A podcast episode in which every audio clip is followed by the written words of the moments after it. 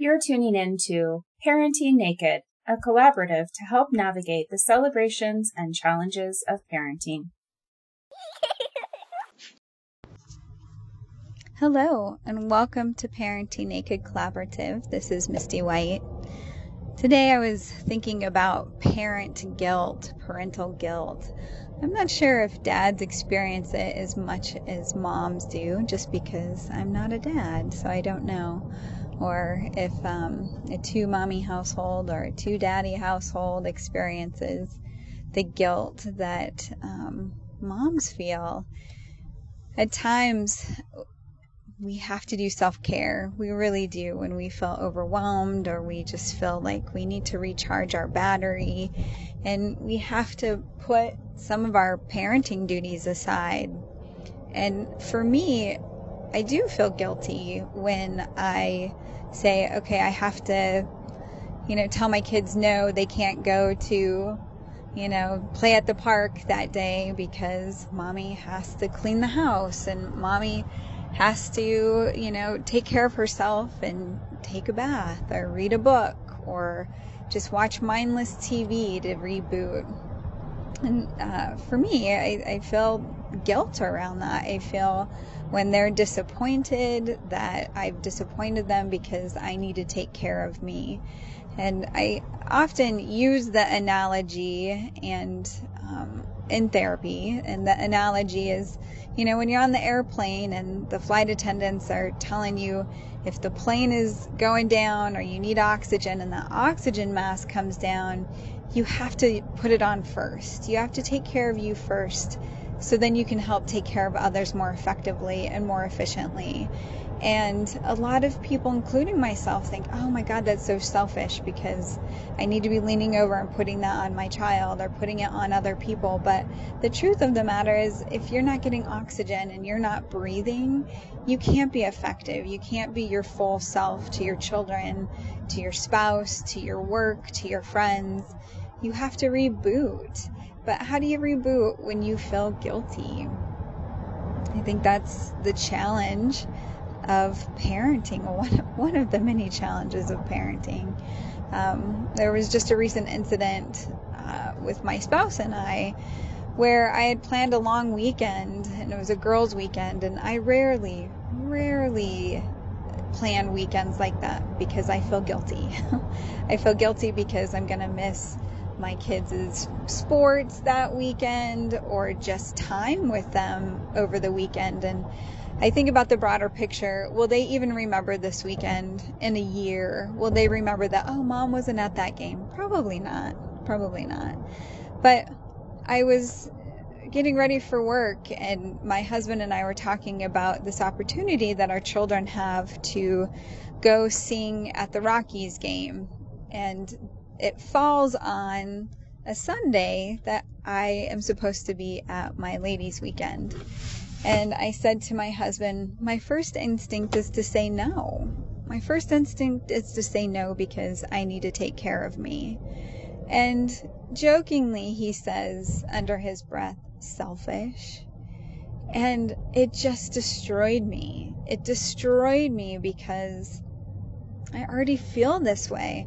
I already feel this guilt and like I'm not good enough and my my ability to be there for the kids or provide them with experiences that may be fun for them. They they would remember for a lifetime going to the Rockies game and singing on the field, right? Like that's a pretty big event.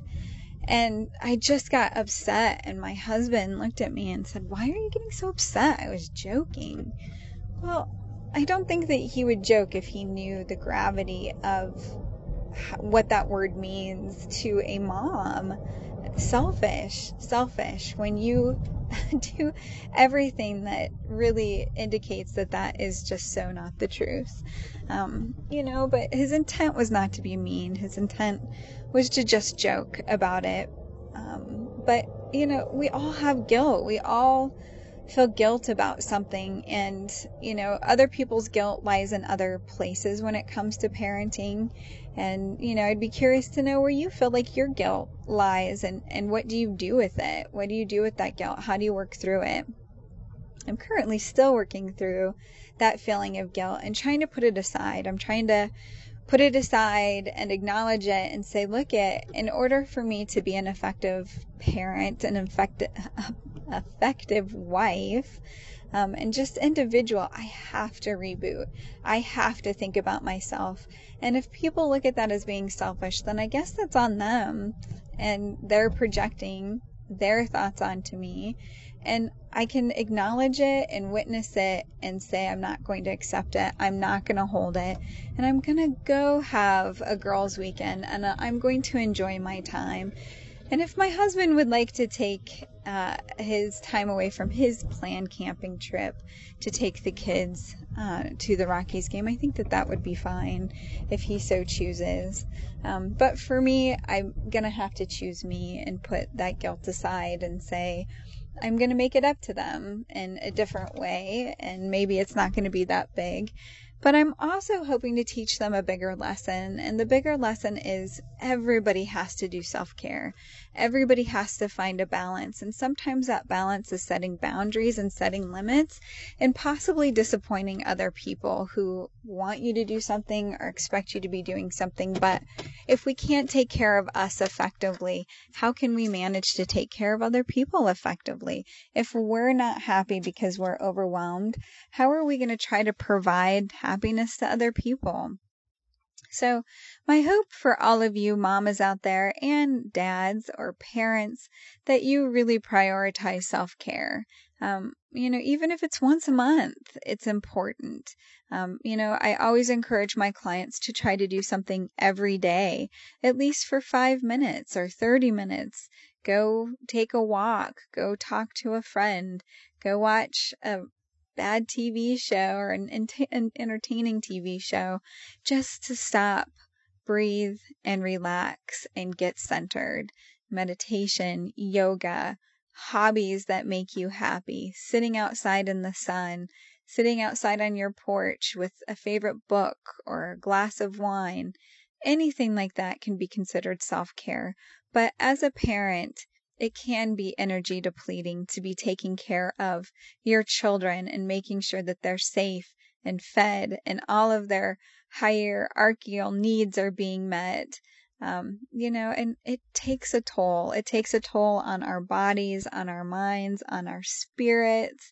Um, so I want you to challenge yourself to do self care and put your guilt aside as much as you can.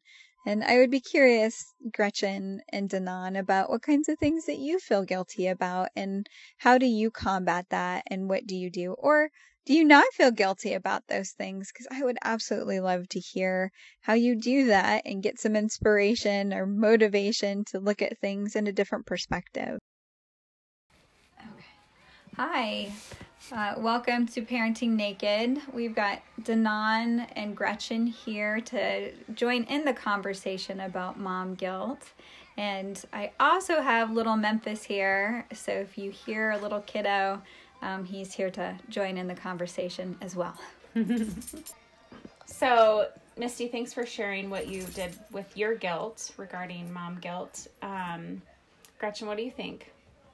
Um, well, I definitely can relate, and I found what you talked about really relatable. Um, it made me think about issues that I've had mom guilt over, um, and also made me kind of think about the concept of guilt in general. Um, I've been reading Brene Brown, and so it's I've definitely been thinking about shame and guilt and how that influences us. Um, I think everybody's impacted by it, but it seems especially a woman's issue. So um, I think guilt, when we consider why we're feeling guilty, um, looking at guilt as guilt is some a feeling that you should have when you've actually done something wrong. Mm-hmm. Right. Um, if you're a you know a um, if you're a conscious person, conscientious person, um, and shame shame is a, lot of what Brene Brown has researched and she talks about like how shame is really kind of the underlying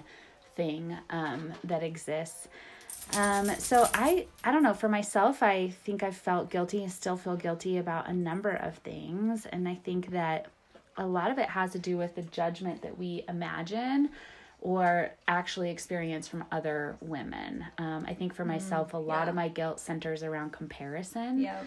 Um, when I hear, like, oh, yeah, Sophie does this and that and that, I immediately, instead of being like, that's awesome for Sophie, I think about, oh my God, am I doing enough for my kids? Yeah. like, that's the immediate, there's actually like not even a pause between that thought process. Like, I immediately start evaluating, self evaluating what I'm doing, whether I'm doing enough.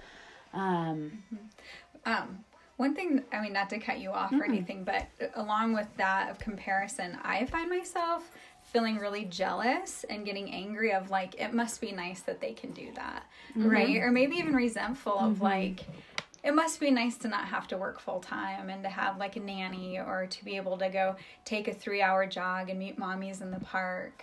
Um, and then I feel guilty for feeling jealous about that. Sorry. That is so. um, so yeah, I mean, I think there's so many complex emotions with that, and I appreciate Brene Brown saying, you know, it's not really guilt, it's the shame around it, and I feel like they're just so interconnected with so many other big emotions as well. Can you come with me? Yeah, I um, pulled up a little section in the book I've been reading. This one's, um, I thought it was just me, which is, I think she has many books. This is just um, the one I started with. And she talks about um, how, let's see, get to the right page. She says, um, in her interviews with women, I heard over and over how women constantly feel judged by other women when it comes to appearance and motherhood. Um, on the other hand, every man I interviewed talked about how other men are constantly sizing up each other's levels of financial success, intellect, and physical strength as measures of power. Sometimes, when suffocating under our culture's rigid gender ideals, which is totally something we've talked about in here, we mistakenly believe we can escape the pressure by judging others. Look, compared to her, I'm doing great Right. which that like so resonated with me. I think I definitely as much as I like compare when I think other people are doing better, I also notice when I see other women struggling. And I get like sick sickeningly I get like this like satisfaction. like I'm like, "Oh, thank God it's not just me." just yeah. like, oh, she's blowing it too. Like, like look, her kid's having a tantrum getting into the car, so that made me feel better. Like that's kind of um I don't know if we all do that, but Yeah. I I have those moments for sure. Well, I remember just feeling so judgmental going to the store before I had children, watching those kids out of control and looking at their parents going, God, get get control of your children, right? And now I'm that mom, right? When my kids are like screaming and yelling and I feel embarrassed, like, oh my gosh, one that I was so judgmental, and then two, like how do you take care of three children that all are like grabbing at toys and other things without mm-hmm. screaming and crying? Mm-hmm. And then seeing another mom in the next aisle kind of going through the same thing, like, thank God, right? Thank Yeah. God we're not alone in that. Yeah. Yeah. But yet we mm-hmm. don't reach out to those other women and connect around those issues because we feel like if we point out the fact that they're struggling, it's going to bring sh- their shame up. Right. Like they, n- Yeah. no, like please nobody notice this is happening to me. Even though like when we see it happening to somebody else, we're like, oh thank goodness, yeah. it's not mm-hmm. just me. But yet it's not a connection point because we. And she talks more about this too about shame, fear, and anxiety are mm-hmm. major incubators of judgment.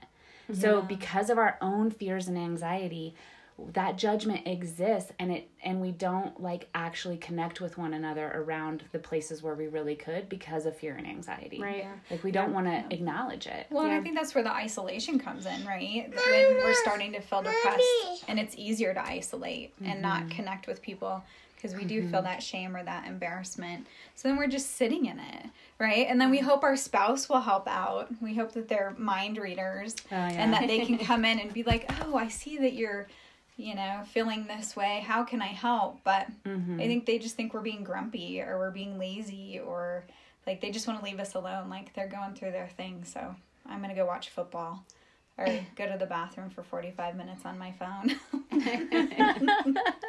Hide. Hide away. Yeah. Nobody will know.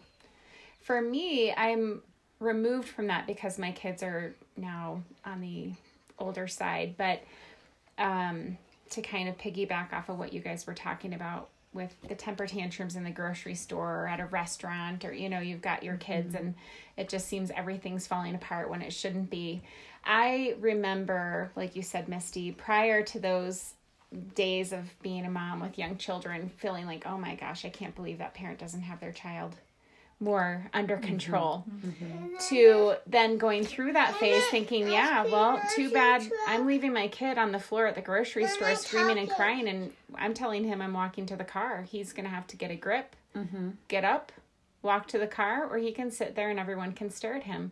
And i i do remember feeling like someone is probably judging me but in the end i needed to give my child an opportunity to learn a lesson. Um, and then now, kind of being removed from those situations, uh, or being removed from having to go through that personally, because my kids don't do that anymore, to really empathizing with parents now. Um, Part of me thinks, oh my gosh, I'm so glad I'm not in that stage anymore with my children. But I don't really feel like I don't feel like it's shameful of them when I see parents trying to mimic kind of the same role I did with my kids having those temper tantrums. I now have more compassion for them. And so I guess what I'm trying to say in a nutshell is having been removed from those years so long, uh, I can see it with just a little bit different um, perspective now. And really, as an older parent, feeling like you know, we should we should offer some support. I always do try to give that mom or dad a glance of like sympathy you know? Mm-hmm. Not that i want to jump in and rescue and mm-hmm. and help them through that situation. We all have to learn it on our own. Mm-hmm. But i do hope that just that compassion or warm sincere gesture kind of did something. But the good news is being removed from it now my kids are fine. If i left my kids screaming on the grocery store floor or you know, we owned our own restaurants. Um, if I left one of them screaming outside the back door in the alley, oh well, they're fine. They're totally fine now, and and that guilt has gone away. There were times where, you know, somebody would confront me. The best story is my son was having a temper tantrum. He couldn't figure out how to use his transformer. Those are so hard. I don't know how to use transformers, and it wasn't my toy of choice, right? So we were running our bakery for the day, real busy morning, and he had a fit, and I put him outside, sat him down by the back door, and said, Until you get this together, until you can come in and not scream about your toy not working the way you want it to, you can sit out here and scream all day long. And we had a neighbor from behind the shop come over and confront me why my son was outside screaming. And I just played it off saying, "Yeah, he's outside screaming. He it's not appropriate for him to be in here. It's making everybody else uncomfortable and what he's screaming about is irrational. He has to just take a moment to figure that out. I can't figure it out for him." And Sure, there was a little guilt and shame on my part because I had to be confronted by somebody, but she couldn't relate to it. And in the end, Carter is now 16 years old, and we laugh about it. He remembers having to sit outside and scream his head off and act like a raving lunatic. He was five. He's fine. 11 mm-hmm. years later, he's fine. And and the guilt and shame did go away. I don't feel guilty. I feel like that was the best thing I could have done for Carter at that mm-hmm. moment. It was just the way it had to be. so I just want to go back to this woman. Yeah. Like, what was her complaint? Was it with your parenting choice or was it with he was disrupting her peace in her backyard? Her complaint was, "Did you know your son was out back screaming his head off?" Oh, as if like you had no idea. As if I didn't know where Carter was, or I could have been putting him in a dangerous position. And I told her, no one's going to take him. He's screaming his head off. I'm not worried about it. If Yeah. someone takes him, they're going to return him in two seconds. They they will not want to have that in their car for more than two love that. seconds. I love that. But at the moment, you just have to go with what your gut's saying. And sure, I had to run a business, and there's a lot of guilt in raising your kids in a family business. But um, in hindsight, here far removed from those years, we're okay. The kids are fine. And in Mm-hmm. Doesn't matter. fact, I think, you know, it taught them hopefully a lesson for when they go into parenting and Mm-hmm. the you know, you can't just because your kid's screaming, you can't let them get what they want because they're screaming. No. And yeah. sure, we live in a big city. There are lots of people around. We someone is going to see the way we're parenting. Yeah. Mm-hmm. Like it or not, there was nothing abusive about what we were doing with Carter by putting No. him outside saying, "Scream it out. You're not doing that in here. It's disruptive." What you're screaming about is obnoxious, and you deal with it. You work this out until you feel good about it. You have to stay here. You can come back in when you feel better about it. Any indicators if this woman had kids of her own? You know, she was very old. Okay. So I'm assuming she could have been in her mid 60s. So very far removed from Uh-huh. Mm. Okay. having her own children and maybe they did it raising different. children. Back, I mean, They could have, uh, for all we know, maybe they just smacked him on the butt and said, you know, stop crying. I don't know, stop screaming, stop Yeah. crying. I don't, I don't know. Um, but yeah, I don't know if she had grandchildren or anything like that. But it definitely, she was upset that I left him out there. and did she accept your answer and walk away, or did she like want to? Well, I didn't accept it. her confrontation and I walked away. Oh, good. Okay, So, good. Good. Yeah. I wasn't, you know, I wasn't gonna tolerate it. Yeah. It was just something that I had to deal with in the moment and yeah. And then, you know, just quickly kind of talking about those years of running a business or having to put work before children, there is that balance. And I think we all go back and forth on, oh my gosh, I feel so guilty. My weekend has been devoted to work and I haven't seen my kids. Or we're all in the car together this weekend because of work and sorry i'm going to have to put them in front of some kind of technology make them happy. We're going to eat on the run. That means we're eating fast food. You know all those things do produce guilt but then mm-hmm. being removed from that you know here really about 10 years later everyone's fine. And we all look at it as we coped we handled it the best we could it was a healthy approach it wasn't an abusive approach and it, it is just the way it is. you know I think there's uh, stages of guilt. Before we started recording, Gretchen was talking about feeling guilty, um, even when she just got pregnant. Um, and you know, I, I think there might be even guilt even going into like getting pregnant. Like, are you doing it in the right way? Are you taking your prenatal vitamins? Are you in a healthy place?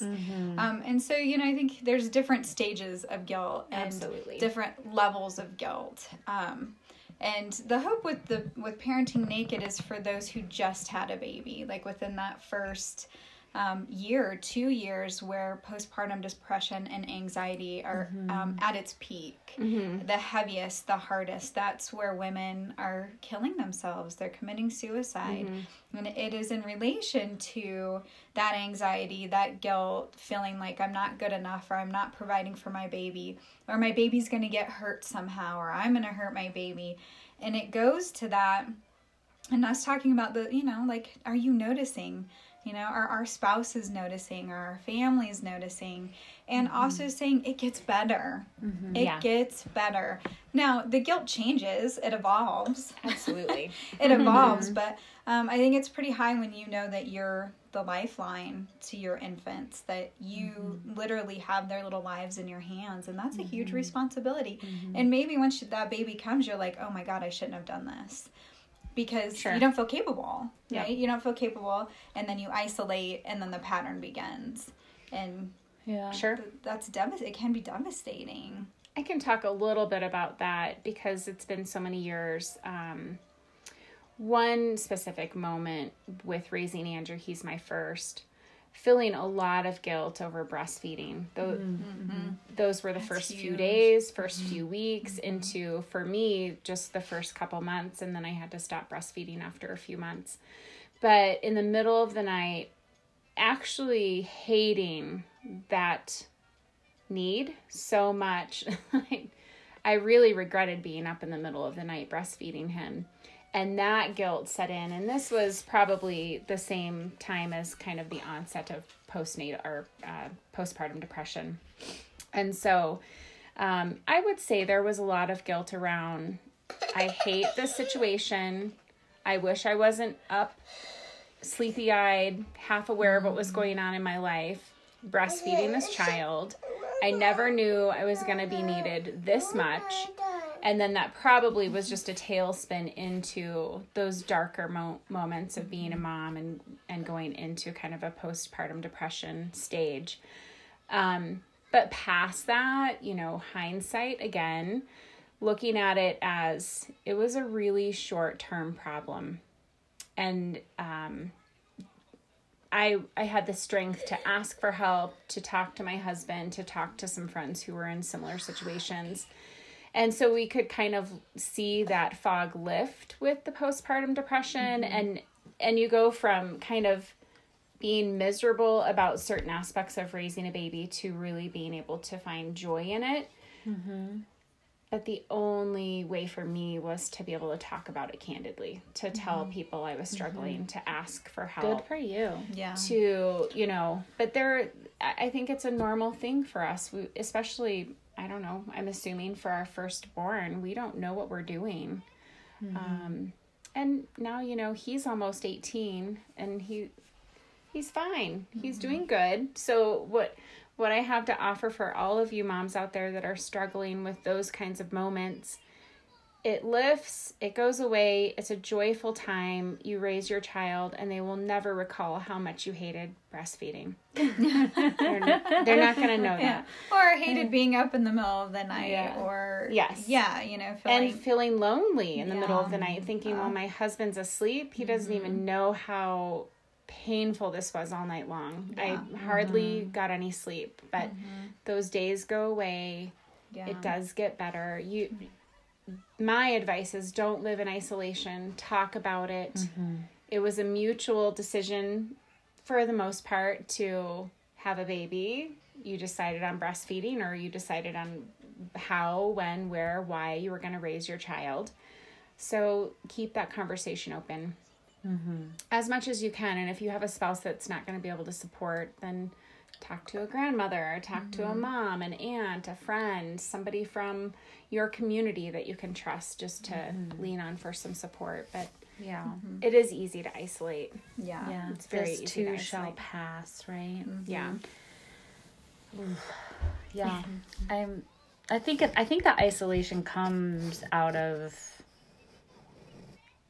uh, anxiety and fear over th- that vulnerability of admitting like I think there's a shame piece about like I'm not loving this. yeah Like to admit that I Sure. am not loving this. I know I should be so grateful for this little life in my hands and I should be just overflowing right the books with and social excitement and media. love and all of this stuff and when that is not what you're Mm-hmm. feeling like it's shameful to admit that yeah and i i my husband is so supportive and wonderful in so many ways but i think around this issue with postpartum which it, interestingly i didn't have with my first but i did with my second couldn't quite relate. He couldn't relate right? So mm-hmm. he was he was empathetic but he didn't get it. And mm-hmm. i think there's something to people getting it.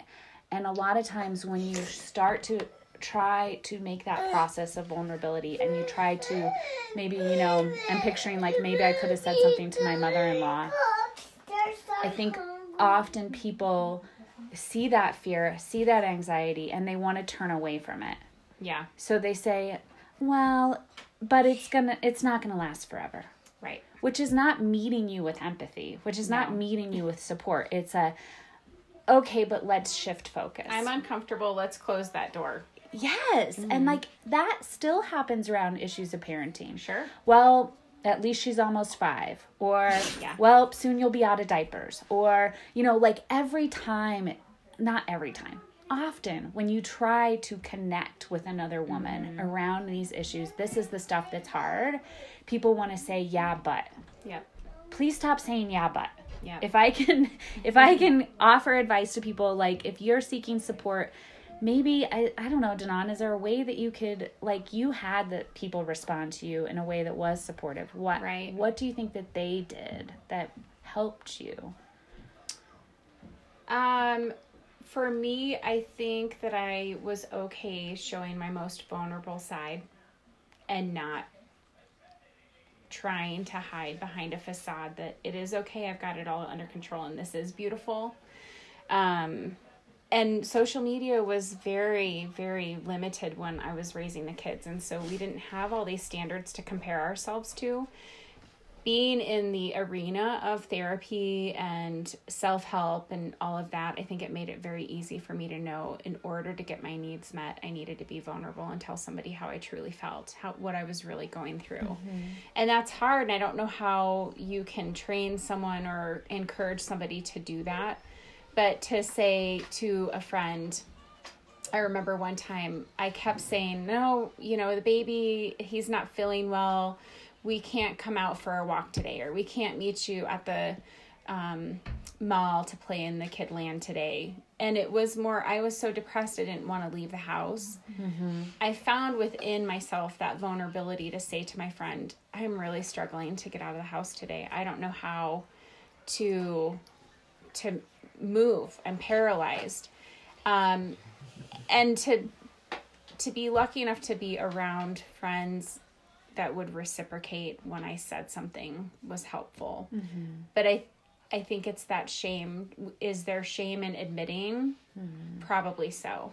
Mm-hmm. Can you get past that? I hope. I would hope so because I think when you do truly tell somebody, here's where I'm at and I do need I do need you. Then I think you're you're calling on a friend in one of your most vulnerable times of your life. And I, I think at that moment, you know if they're your friend or if they're not your Yeah, friend and yeah. who to surround yourself with. So I don't know if that answered your question, but um, I just think it's raw, it's real, it's it's a tender subject. You need support. Sometimes you just have to say, This is truly how I'm feeling. Mm-hmm. You know, even with your spouse. Like, mm-hmm. I don't know if you've noticed, but this really sucks for me. Mm-hmm. And I'm at my wits' end. And I remember one of those nights of breastfeeding saying, I, we were on the second floor saying, you know, Sean, there are times where I'm sitting here staring at that window, just thinking, my God, what if I just jump out that window? It's going to make it so much easier for me. Mm-hmm. Right. But to actually be able to say to him so he could comprehend, okay, we, I have to be more aware. I do need to be more supportive. There's mm-hmm. something that we need to do to come back mm-hmm. and, you know, kind of bring this all back together again. Yeah. Well, and I think that's where our partners really have to be mindful, right? And um, hopefully these podcasts can generate some of that conversation of mm-hmm. our partners need to step up too. I mean, mm-hmm. we're doing so much. We're mm-hmm. doing so much and giving so much, and we're hormonal. We just had a baby. Um, we're trying to figure out what the heck we're supposed to be doing with this little thing. Yeah. Um, you're always worried that they're gonna die. Like, are they breathing? like, nobody. Yeah. People don't talk about Why? that. That was so much my postpartum anxiety. Like you're just Ugh. always like, is my baby gonna die? Is my I'm gonna drop die? it. I'm Yeah. gonna drop it carrying it Yeah. down the stairs. I'm gonna. Mm-hmm. Ugh, and I just had the weirdest like. visions. I could Yeah. visualize these horrific things happening to my baby. Yeah. I don't know why. I think it Well, was and I um, think- me. Yeah. I don't know the how it was when you guys were having babies, but the fear of um, sudden infant death syndrome. Yes. No one could stop talking about it. Yes, so not intense. only are you not sleeping because you're up every two hours to breastfeed, but then you're not sleeping because you're making sure the baby's mm-hmm. breathing. Yeah, because they're mm-hmm. quiet and they're actually sleeping, and you're poking at them, eh, but Yeah. you don't want them to wake up. You Yeah. got a little mirror, making sure. Yeah, I mm-hmm. mean it's it is it is so consuming. Yeah. And so then it's yeah, it's like how do you relax then? It's like you're up Mm-hmm. and you're trying to keep the baby up and entertained and then people say, "Well, sleep when your baby sleeps." Well, how are you supposed to sleep when you're afraid they're going to die when they're sleeping? Mm-hmm. That's easy to you know? say. Yeah. Yeah. it's- I it helped me to have the baby in the room with us, and that was um, I think Adam acquiesced, but I think his preference would have been that the baby be in its own nursery. Yes. But I, it was better for me to have yeah. them right beside me, Yep. Oh, and yeah. Yep, we that's what we did we co uh, not co-slept, but the baby was in the room for six Yeah. months for both of them. That's what we did too. The first week um, the week first week or two we had the babies in between us in bed um, of course you know you're hyper vigilant and doctors like don't do that. You're going to suffocate your baby. I'm not a, a hard sleeper. So it was like i was always cognizant where they were but then we moved into the bassinet um, for that reason. And randall was open. Randall i mean randall would have the kids sleep with us every night. Um, but yeah it, it, it was a big relief. And when we moved them into the crib like i wanted all of the systems. I wanted you know the camera uh, monitor so we could see it in our phones and we could hear everything. Um, you know just this hyper vigilance of like having to know what they're doing. Are they sleeping? Are they okay? What was that noise? Was that a hiccup? Are they choking? We need to go in there like ah! What do we do? Yeah. Crazy. but I only I know one couple, only one couple that the night they brought their baby home, they put them in a crib in a different room. Oh, I know a few. I, would, I, had women tell me like, "Don't you?" I had women tell me, "Okay, after you deliver that baby, you tell them to take that baby to the nursery so that you can get some sleep." And and then when I I was like, "Okay, like this she sounds serious, like very committed to this plan."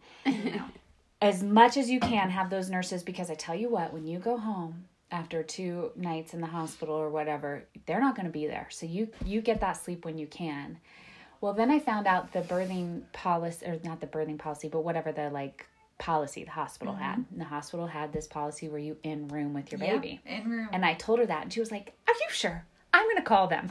like she's like, "I don't know. I've never heard of that before." And I'm like, "Well, it's not an option. The baby's gonna be with me from the beginning." yeah. And I wouldn't have wanted it any other way. Um, No. but it's just funny. Some women are like, "Oh no, you that baby sleeps in its own room in its own crib," and I respect that too. I, I, you know, she's a mom of three. She parents well. I don't think that there's any flaw in her philosophy. It's different than mine, but um, she was trying to look out for me. yeah. Yeah. Well, I think it's a good point. We all have our own philosophies, and Mm-hmm. none of them fail. You know, I mean, it's all with good intention, Mm-hmm. and we all, you know, we all have to do what we can to survive it. Mm-hmm. It's a survivable time. Yep. Yes. well, and it complicates things too if you and your partner are not on the same page with that, right? Like hearing you say, Danon, that you talked to Sean about, you know, here's how I'm feeling. Yeah. Um, I never felt comfortable talking to Randall about that because he can't wrap his head around it. Like he's always wanted to be a parent. So whenever the kids were um, not around or like he never seemed frustrated until they started getting older um, and started having opinions and started, you know, pushing Protesting. back. Yes. uh, becoming their own little selves. But my fear was Randall's judgment. If I said to him, I, I feel like I can't be next to Zoe right now. Like Right. she's sucking the energy out of me and I just can't breathe. There would have been judgment. And so that's why I kept quiet about it. Mm-hmm. Um, and mm-hmm. luckily I had my mom to talk to. My sister lived with me mm-hmm. at the time so I could talk to them and, and get that comfort. But there are women out there who have nobody. Nothing. They don't have a partner. They don't have parents around. They don't have friends that are coming around to check on them. And so, um, you know, thinking about that, I really hope that people can at least find them the courage to go to a next door neighbor, Yeah. right? And Yeah. say, hey, look it, like, can you come over and just Or hang out with mom's me? group. Or a You know, I- mom's group, yeah. I had a neighbor come over with her crying baby Mm-hmm. once. Oh, good. And I'm so I was so happy That's, she yay, Yeah. do that, women, do Yes. that. Yeah, I Yeah, mean, take she came leap of over. It was fairly late at night too. Mm-hmm. I think she was just taking a big risk at finding anybody, but her mm-hmm. child would not stop crying, and she Yeah. was crying, and Just she said, "All you I need to need keep that is- baby safe. Yeah, and she- you need to set it down for a moment. her husband was away mm-hmm. working. She said, "I I just need to be away from this child." Yeah. And so, mm-hmm. yeah, that's a good point. and That just totally triggered that memory, but. That's great. I felt so bad for her and I'll tell you on the receiving end of that it doesn't hurt to take care of someone's crying oh, child for Oh, gosh, 2 no. hours. no. No, it didn't bother me a bit. No, Yeah. and I mean, for any of you who have had a colic baby, August had colic so badly. Poor little baby had GERD, and then you know once we started, uh, I think it was Prevacid, finally. But like, Yep. I'm not kidding you, it was a living hell. Oh yeah. It was a Yep. living hell, and I don't remember a lot of it. Mm-hmm. And um, I think Adam and I were both just what, what, what can we Yeah. do? What can we do? And Yeah. there was like, you had, you were thinking like, okay, well, we've done this baby thing before. The baby thing before was that the baby went to bed at 6 o'clock and the baby slept all night long Yeah. and we could watch Netflix and we could order in dinner. Yeah. There was none of that Yeah. happening. There was n- absolutely none of that happening. It was from 6 p.m. to 9 p.m. screaming. Yeah. Yeah. We had that with Adler too. Um, I, I don't know if he had sensory issues, but the doctors were always like, no, he's like internally fine. And I remember just crying and crying and mm-hmm. crying and not crying because I was angry with him that he just like couldn't figure out, you know, like you're okay. Mm-hmm. But I was crying because I couldn't figure out how to help him mm. Yeah, it's so right? heartbreaking. Yeah, it's like mm-hmm. why can't I figure this out mm-hmm. and just like rocking him so hard on my little bouncy ball, my little exercise ball, just bouncing so hard, and Randall being like, "Stop doing that," and I'm like, "It's the only way he'll stop crying. Oh, like yeah, I'm not yeah. gonna stop doing You have that." all these superstitions. Yeah, Yes. yeah. Every little mechanism, the Yeah. shusher, The the, rocker, the, The car. for Yeah, the mom's car- yeah. glider, which she hated. I mean, you Yeah. try everything. Yeah. The car would work. The car Yeah. would work. Yeah. But then as soon as you glided in and Yep. put it into park, it was back on. yeah, Yeah. Oh, poor. yes. I Ah, think I think that poor brings up a, a kind of guilt too, the guilt of not being able to help your child. Mm-hmm. And we had Carter had colic too. I mean, Oh. it just never went away. I think he still has it at age 16. But um yeah, you know, for us it was I I had to give up on what everyone else's advice was and we Mm-hmm. needed to just do what made us feel comfortable for the moment. So mm-hmm. yeah, it meant not leaving him in the crib screaming and crying for hours and hours and mm-hmm. hours because we mm-hmm. couldn't hear it anymore. It meant getting in the car, going for rides, whatever we could do, but absolutely the guilt of I I wish you could speak adult. I don't get you. yeah, I don't get you. yeah. Yeah. Well, I think there's a lot more to this conversation. I think we could probably talk for hours and hours and hours about, again, the stages of guilt that you go through because when school starts, it's a whole nother level of guilt. Um, you know, you're not doing good enough or whatever. Um, but if you do find that you're alone, there are communities of therapists out there that take Medicaid, that take insurance, that have sliding scales, that really want to provide that support. It's confidential. There are perinatal and postnatal programs in your area. Um, and if you can't find it, Google it. And hopefully, soon we'll have our website up and going where you can find those resources as well. So you're not alone. Um, talk to a friend, even if you go to the park and somebody sits next to you, talk to them. Just get it out. Because sometimes if you just let it out into the universe, it feels better, it feels lighter. Well, I think too, you brought up before um, the idea that suicide does happen, and in those first couple years, it's dark, you're alone.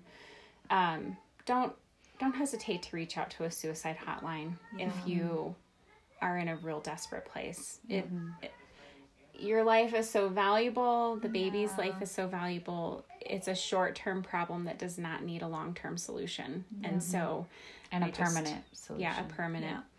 And- so yeah, don't ever hesitate to call. Yeah.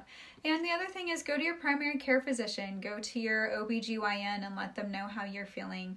There's no shame in taking an antidepressant or an mm-hmm. anti-anxiety medication, mm-hmm. except especially just to kind of pull you through that time. If you mm-hmm. have a stigma about medication and think I can do this myself, I really want you to think can you? Can you do this on your own or would it be beneficial to go get on an SSRI? Just for the time being to get mm-hmm. through until you can get stabilized, get connected, and then think Be able about to getting think off of it. think clearly and mm-hmm. yeah, sort things out. Yep. You're not alone. This No. too shall pass. Well, thank you for listening. That concludes our episode for today. Thank you for listening to Parenting Naked Collaborative. To learn more about Parenting Naked Collaborative, visit us on the web at www.parentingnaked.com or follow us on Facebook at Parenting Naked. Thanks so much and have a great day.